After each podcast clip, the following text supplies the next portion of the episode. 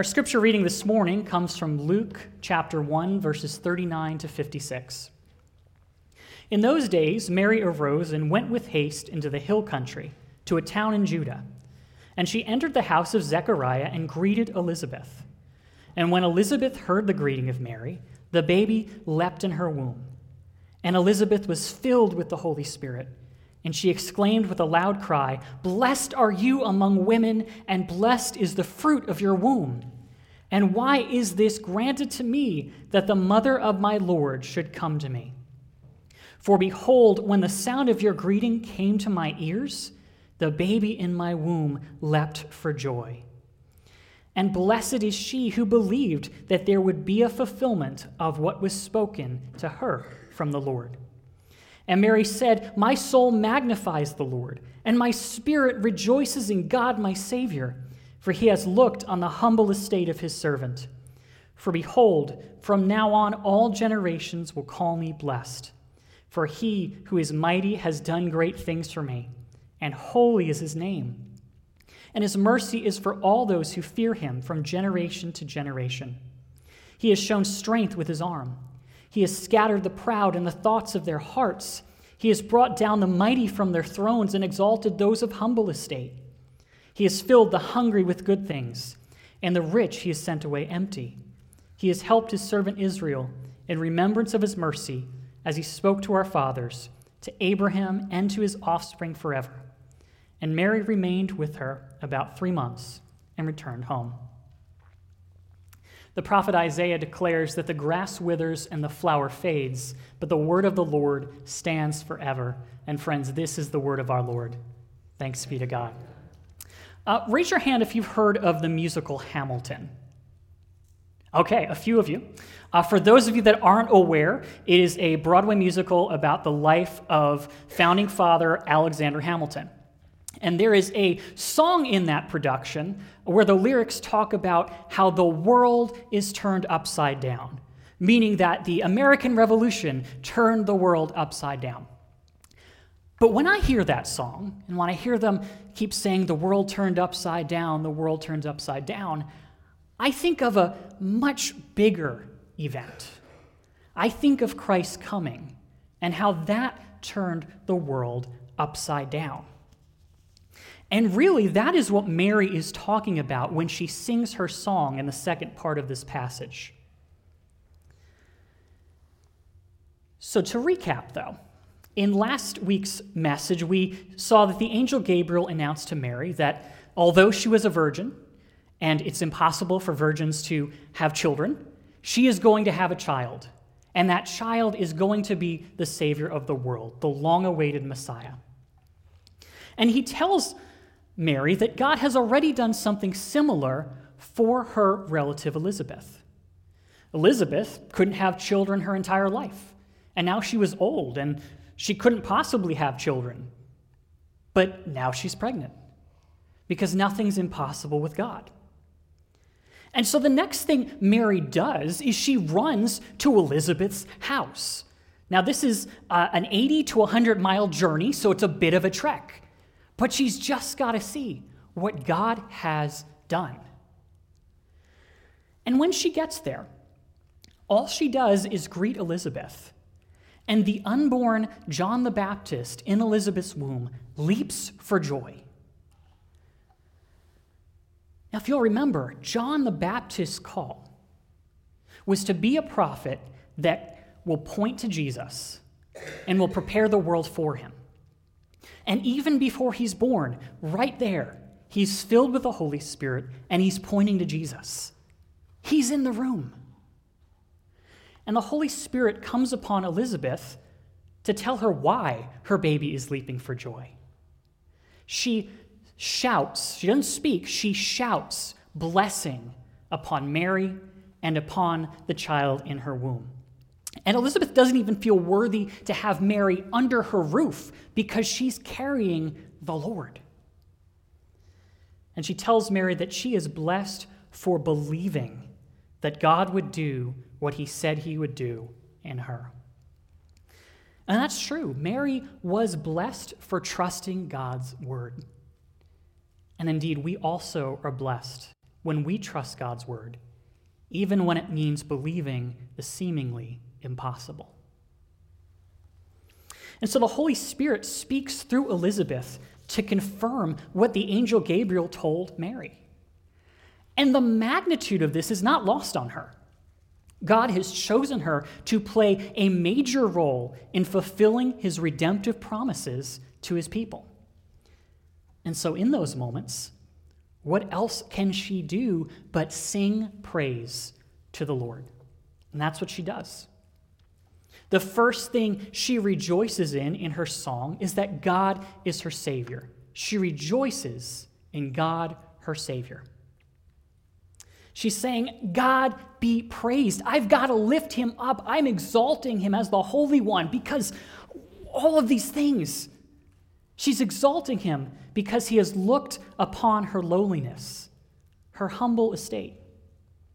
And the mighty one has done great things for her. Now, who is Mary? She's an ordinary teen girl from a backwater town. She's not royalty, she's not rich, and she's not powerful. Not exactly who you'd expect to be giving birth to the King of Kings and the Lord of Lords. And in that sense, she's almost like Cinderella. Cinderella was not the person that you would expect to be at the prince's ball, and certainly not the person that you would expect to catch the prince's eye. But in that story, she is. God chose Mary, unexpected Mary, not who you would expect to carry the Savior. This humble, undeserving girl, not some queen in a castle, he chose her to bear his son. And so already God is shaping things up. Already he's turning the world upside down. And by choosing Mary, he's really showing what Jesus' ministry is going to look like. Jesus is going to go to the lowly, the outcast, the poor, so that they might know him. So that they will see that though the whole world may not see them, God sees them, and he knows them, and he wants them. And the same is true for you if you've ever felt like an outcast. Mary calls God her Savior here. And that's very true. God has been a Savior to the nation of Israel since the beginning. He rescued them from slavery out of Egypt, He continued to deliver them from their oppressors. But now, He's going to save in the most fundamental and important way. He's going to save them from the power of sin in their lives that keeps them from Him. Through Christ's death, He's going to tear down the walls that divide us and God because of that sin. God is bringing salvation to Mary, to Mary's people, and to the world through the child she bears. You ever have one of those moments you're just filled with joy that you got to sing? That's what's happening with Mary right now and we can join in her song. Let us rejoice in God, our Savior. Now, we haven't been chosen to give birth to Christ, it was a one time deal, but God has chosen to save us through him. Darrell Bock writes God owes us nothing. We who have trusted in Christ owe him everything. As the child leaped in Elizabeth's womb, so should our hearts leap inside us when we consider the many blessings of God that we experience. In many ways, we also find ourselves being of humble estate. We could think of it in terms of our own weaknesses, our struggles, financial hardships, our status in society. I mean, none of us are super influential over the government or the world. None of us are famous YouTube stars. Um, and none of us have like a million dollars just to throw around wherever we like. And so, in that sense, we're of humble estate. But even more so, we're lowly in the fact that we are sinners, deserving of God's judgment. And yet, in the lowliness of our status, and especially in the loneliness of our sin, God looked upon us and called us. In his incredible love, mercy, and grace, he sent Jesus, born of Mary, to save us from our sins. Jesus lifted us up in our humble estate, rescued us, so that we could dwell with him, forgiven forever. And so we can rejoice in God our Savior along with Mary. The other thing, too, is that Mary reminds us you don't have to have a lot of money or be powerful or have a college degree or be some super Christian for God to notice you, for God to love you, and for God to use you for his glory.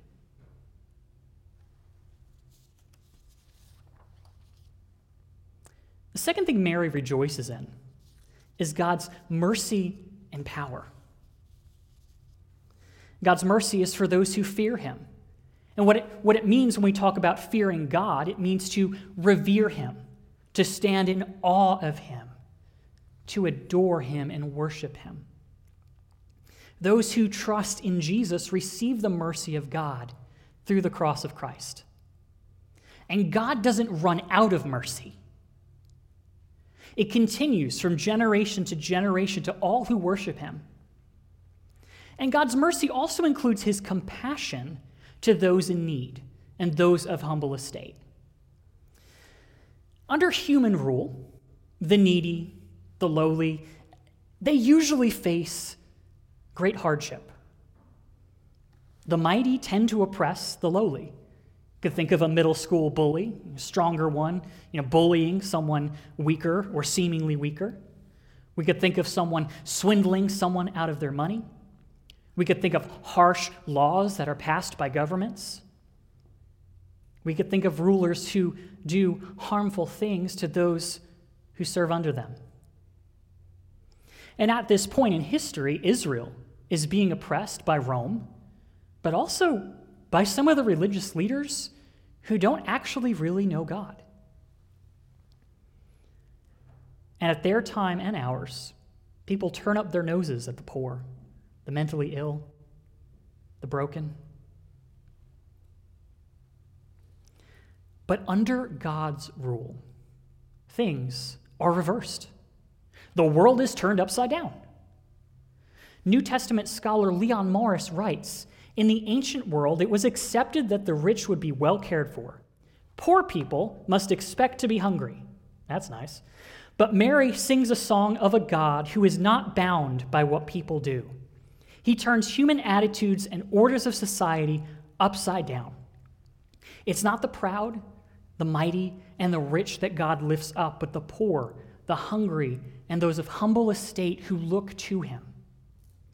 And Mary rejoices that God acts on behalf of the weak and needy who turn to him. And this is going to be part of Jesus' ministry.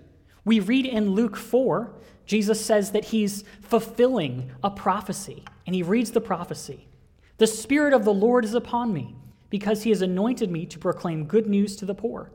He has sent me to proclaim liberty to the captives and recovering of sight to the blind, to set at liberty those who are oppressed, to proclaim the year of the Lord's favor. And so we too can rejoice in God's mercy and power. Do you feel broken this morning? Do you feel like a loser that no one will ever love? Do you feel like you've messed up so much that God wouldn't even want you? God loves you. God knows you. God sees you. And His mercy is sufficient to forgive you of any and all of your sins. Turn to Him, trust in Him, trust in His love. What's more is that those who look to Christ in their financial hardships, physical illnesses, mental and emotional turmoil, grief and oppression will find that He is there, that He is with us through it all, and He does not leave us in our struggles. But if God turns the world upside down, by lifting up the lowly, so should we.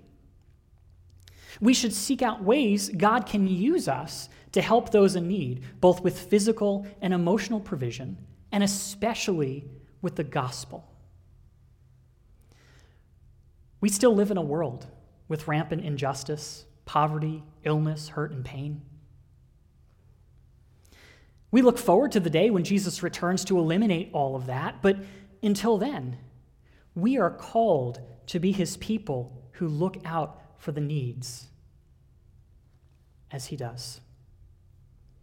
But how many times do we look down on people in bad situations?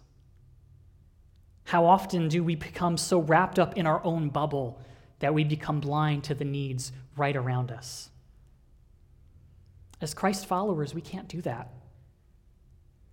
And so ask yourself this morning how can you bless someone in their needs over the coming days and months? Donating something extra to Helping Hands in this time where there's a high demand for food.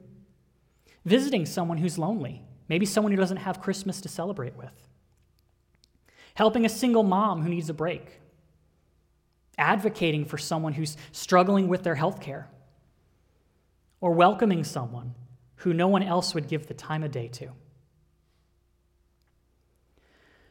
The final thing Mary rejoices in is that God keeps his promises. Now, God made lots of promises to the people of Israel about the coming Messiah, but it had been a while. It had been hundreds of years. And there might have been people thinking, is this ever going to happen? Or has God just failed us? But here we see that God does come through. He is true to his promises. He remembered his mercy and his compassion towards his people. And so Mary rejoices that in the birth of Christ, God is fulfilling the promises he made way back when to Abraham and to his descendants, the people of Israel. God is a God who neither forgets nor goes back on his promises. And that's something we too can rejoice in. Life is tough we go through challenges, some really intense challenges. Whether it be health issues, stress, job loss, grief. When life seems darkest, remember that God keeps his promises. We may not always see it with our eyes, but he does. As he did back then, so he will today we can trust His word and we can find comfort even in the midst of sorrow and suffering through Him. Hold on to His promises, pray His promises back to Him. Because He will not fail, He will not leave us, and so we can rejoice. This Advent season, we celebrate Christ's first coming, but we also look forward to his second coming. Because Jesus has promised to return.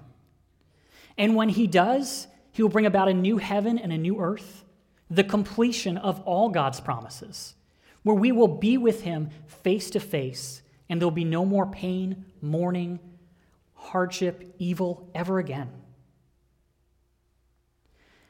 And it may not be here yet. And we may have been waiting for a while. But don't think for a second that God will not be true to his promise as he was true to the promises of his first coming, he will be true to the promises of his second. And friends, we can rejoice then that God is our Savior. We can rejoice in God's mercy and power. And we can rejoice that God keeps his promises. Let's pray. Lord, we do rejoice in you. You are good and wonderful. We thank you that you are the God who turns the world upside down, who seeks out the lowly and the needy, who has seen us in our lowest state and in our sin, and who has rescued us and lifted us up and, and brought us to your side. Help us to extend love and mercy and grace to those around us, and particularly to those in need. In Jesus' name, amen.